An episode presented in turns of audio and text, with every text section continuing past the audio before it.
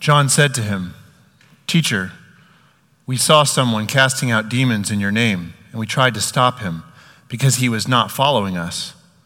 But Jesus said, Do not stop him, for no one who does a mighty work in my name will be able soon afterward to speak evil of me. For the one who is not against us is for us.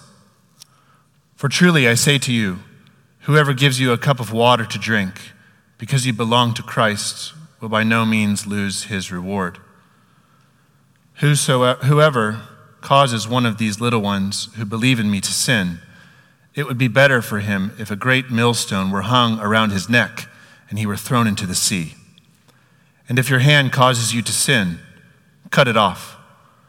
It is better for you to enter life crippled than with two hands to go to hell, to unquenchable fire.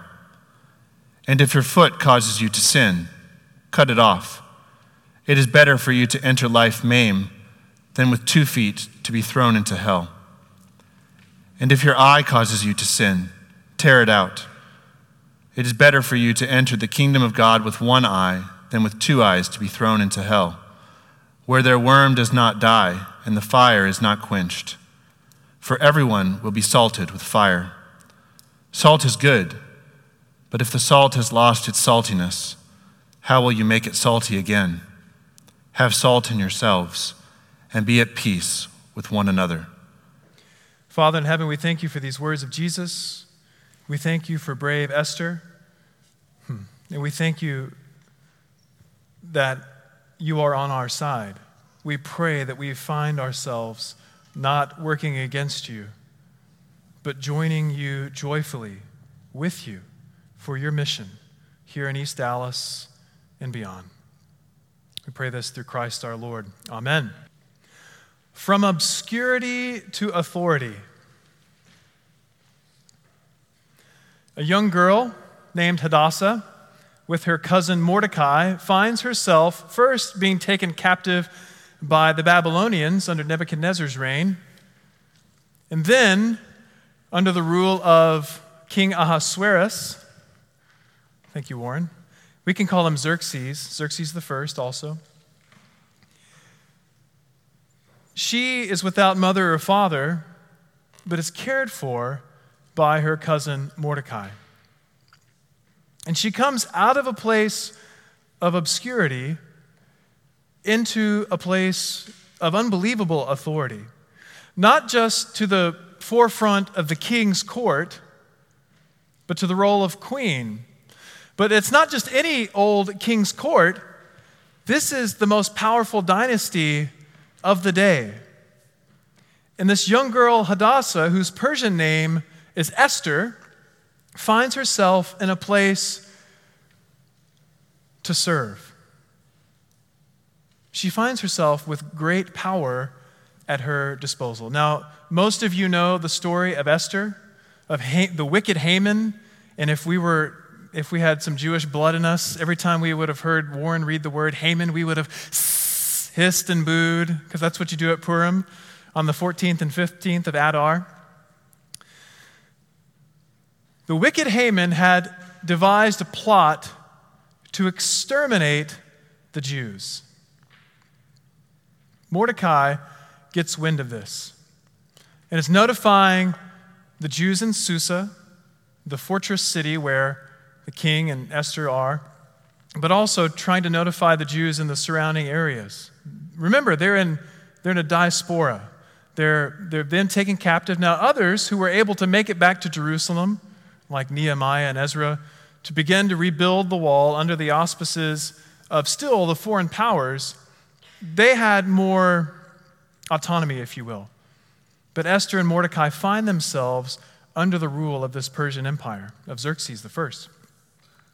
Mordecai gets wind of the plot and, in a desperate bid, speaks with his cousin Esther and utters those famous words Who knows but that God put you here for such a time as this to speak to the king, to save your people? God called Esther out of obscurity into a place of authority and what did she do with it? she demonstrated the character of Christ. She says, If I perish, I perish, but I will speak with the king. You see, King Xerxes, um, like maybe most Persian kings at the time, was mercurial, didn't quite know what he was going to do. And if you came into his court without being bid by him, it could cost you your life, unless he extended the golden scepter. And then you were allowed to come into the court. So when this young girl, called out of obscurity and into authority, approaches the king, she doesn't know whether she's going to live or to die. But she willingly gives of herself so that the people of God, dispossessed, not in their homeland, not living in the place that God gave them, but eating the fruit of their sin, the bread of their own toil. You know, this is a result of their sin. She wants to rescue them. And so she shows forth and she demonstrates the character of Christ. And what happens? She saves her people. The king is always generous to Esther. He says, I'll give you anything you wish for, up to half of my kingdom. She exposes Haman's plot and cruel irony, Haman. Remember that gallows that you built for Mordecai, 50 cubits high? You're going to be hanged on it. The Jewish people are saved. It's a victory, it's a rejoicing, and it has a part in the larger salvation story that we're a part of as the church because had God's people been exterminated, could there have been a Messiah? Could there have been one who would come to the people of Israel, a light that would dawn on them, on those who walked in the shadow of darkness and death, to come proclaim the kingdom of God. One who would also go to an obscure place, Galilee, to call his followers. Now, the last few weeks we've been walking with Jesus and his 12 disciples.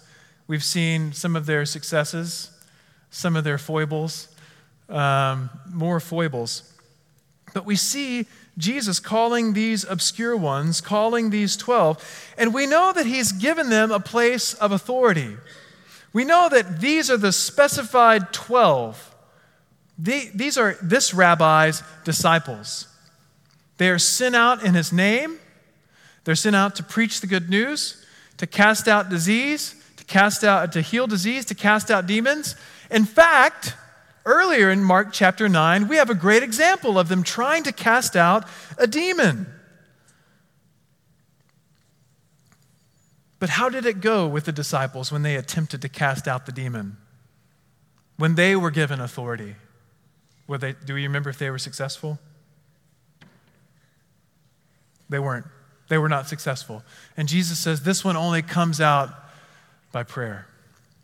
So these disciples, men of Galilee, taken from the shores of Galilee, from a place of obscurity, overlooked and forgotten, put into a place of authority, we find them now in tonight's gospel lesson where John says, and this it's interesting because Mark, this is the only time Mark ever points out John specifically. But John says, Hey, Jesus, teacher, we saw someone casting out demons in your name, and we tried to stop him because he's not following us. Now, just put yourself in their shoes for a minute.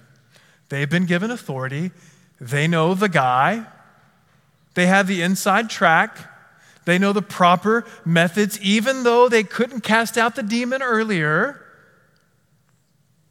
So they, them, they see themselves maybe as the protectors of this kingdom, as people who have the authority to maybe say, well, you can't do that unless we say you can do that.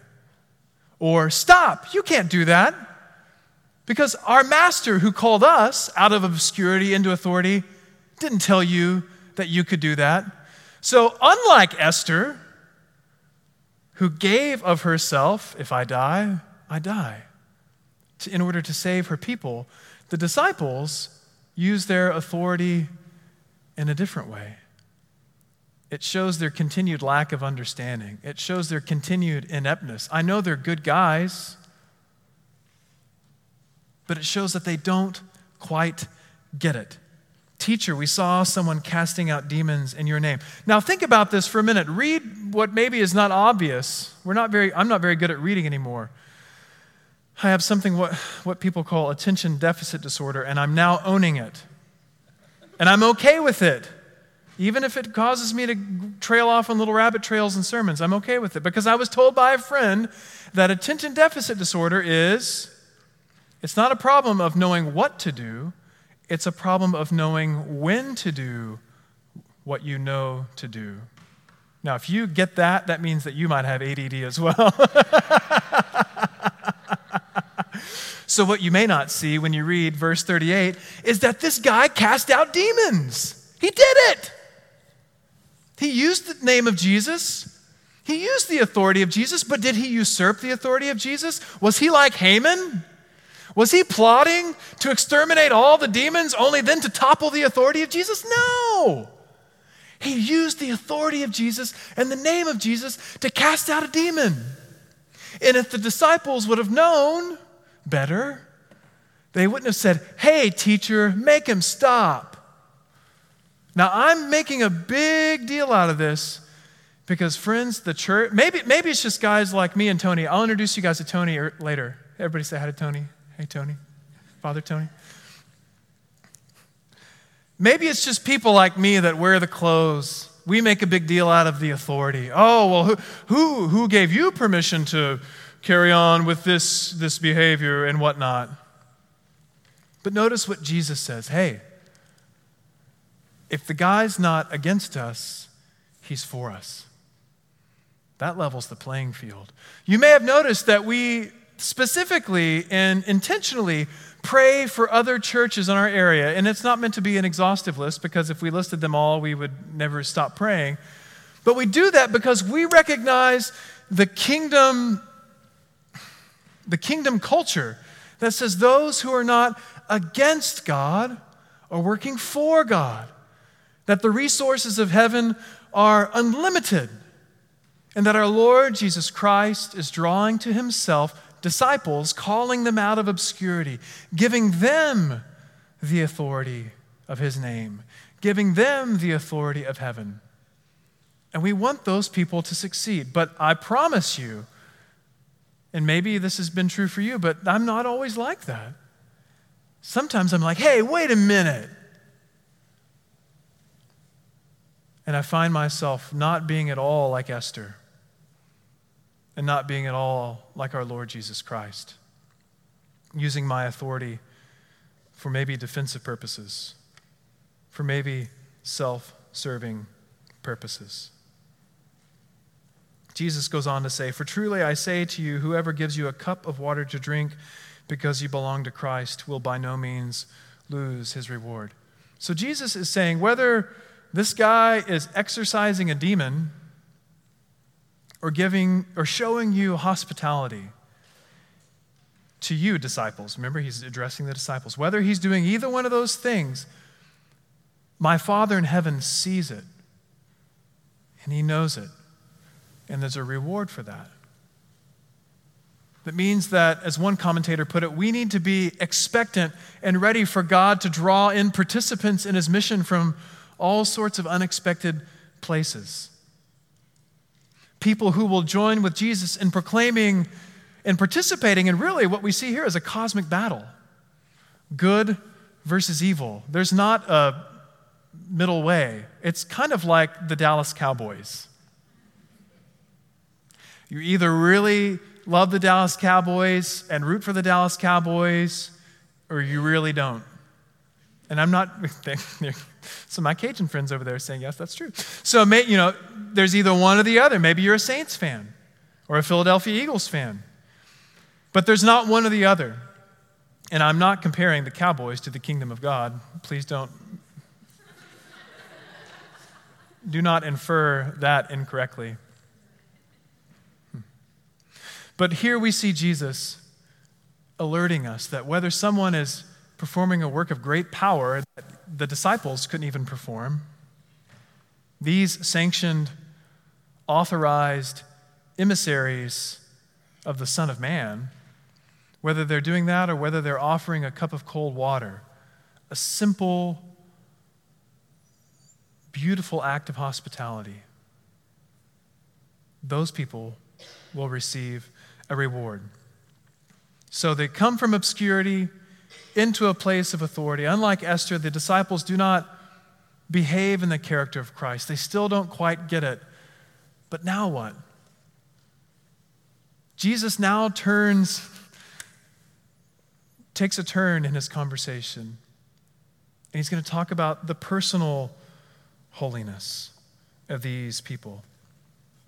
In verse 42, he says, Whoever causes one of these little ones who believe in me to sin, it would be better for him if a great millstone were hung around his neck and he were thrown into the sea. Now, we remember the little ones from earlier. Remember, he's in Capernaum.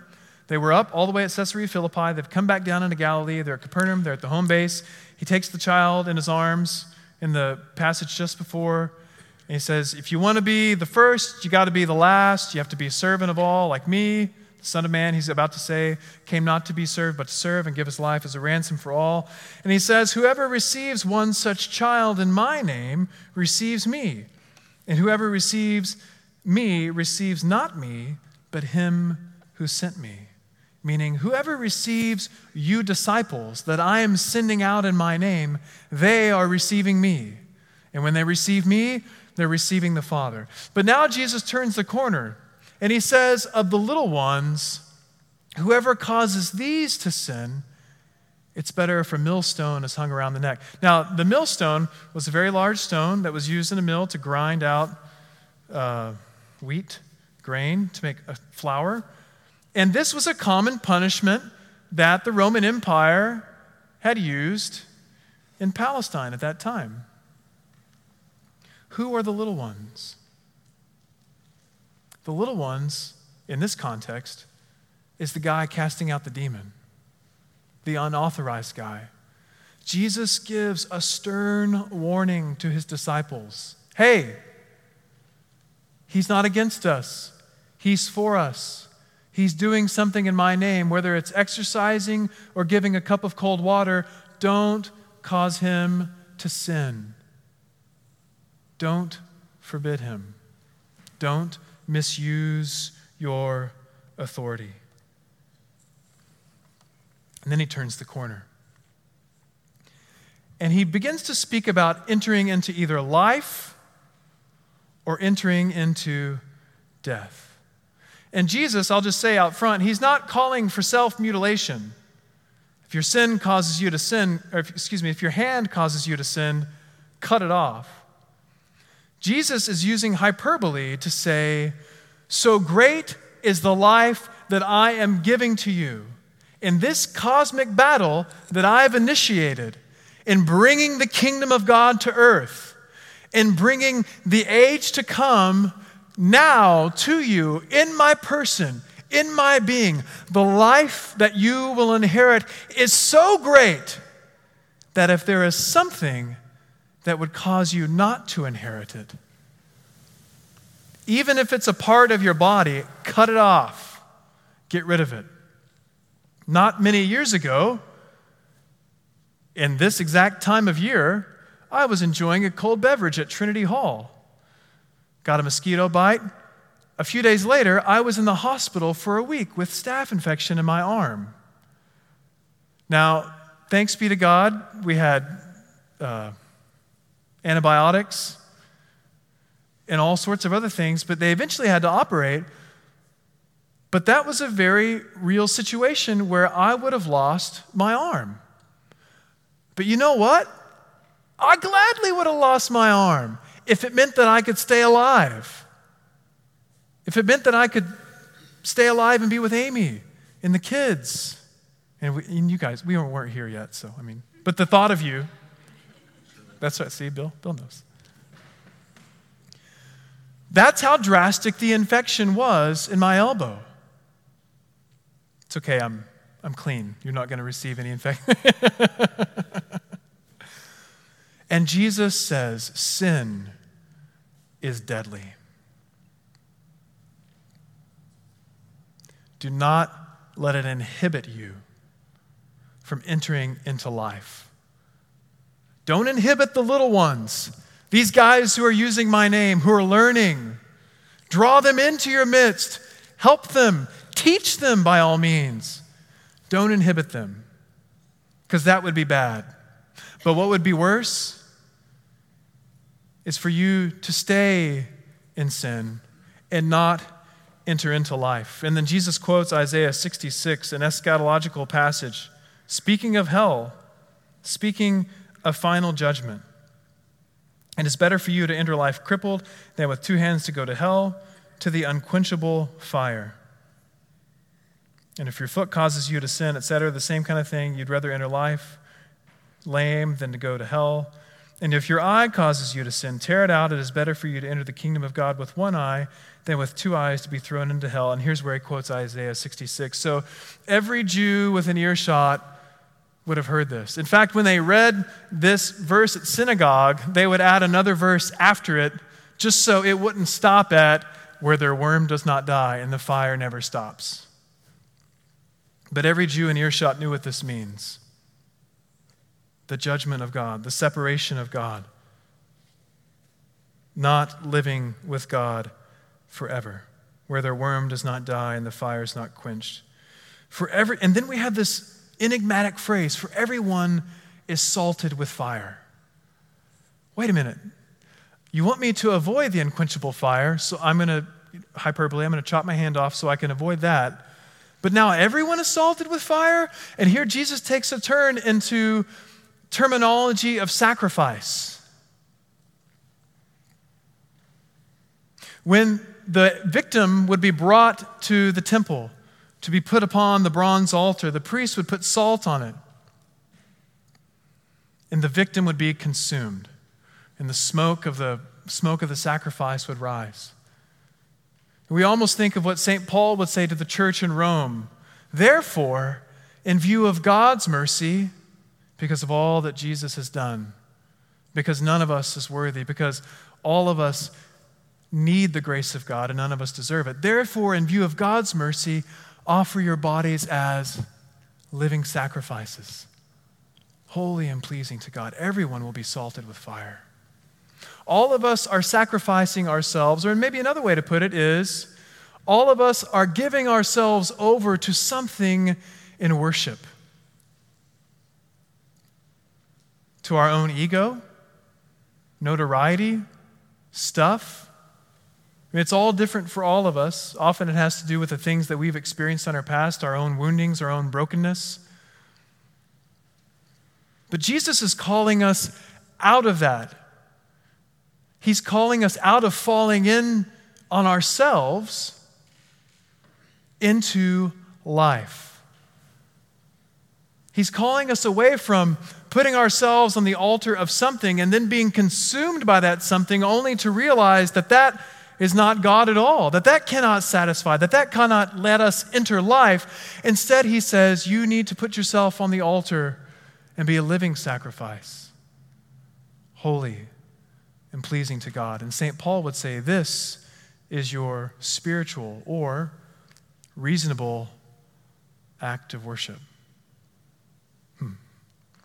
It's a very thoughtful, beautiful, and powerful thing to do. Jesus has hard words for his friends sometimes.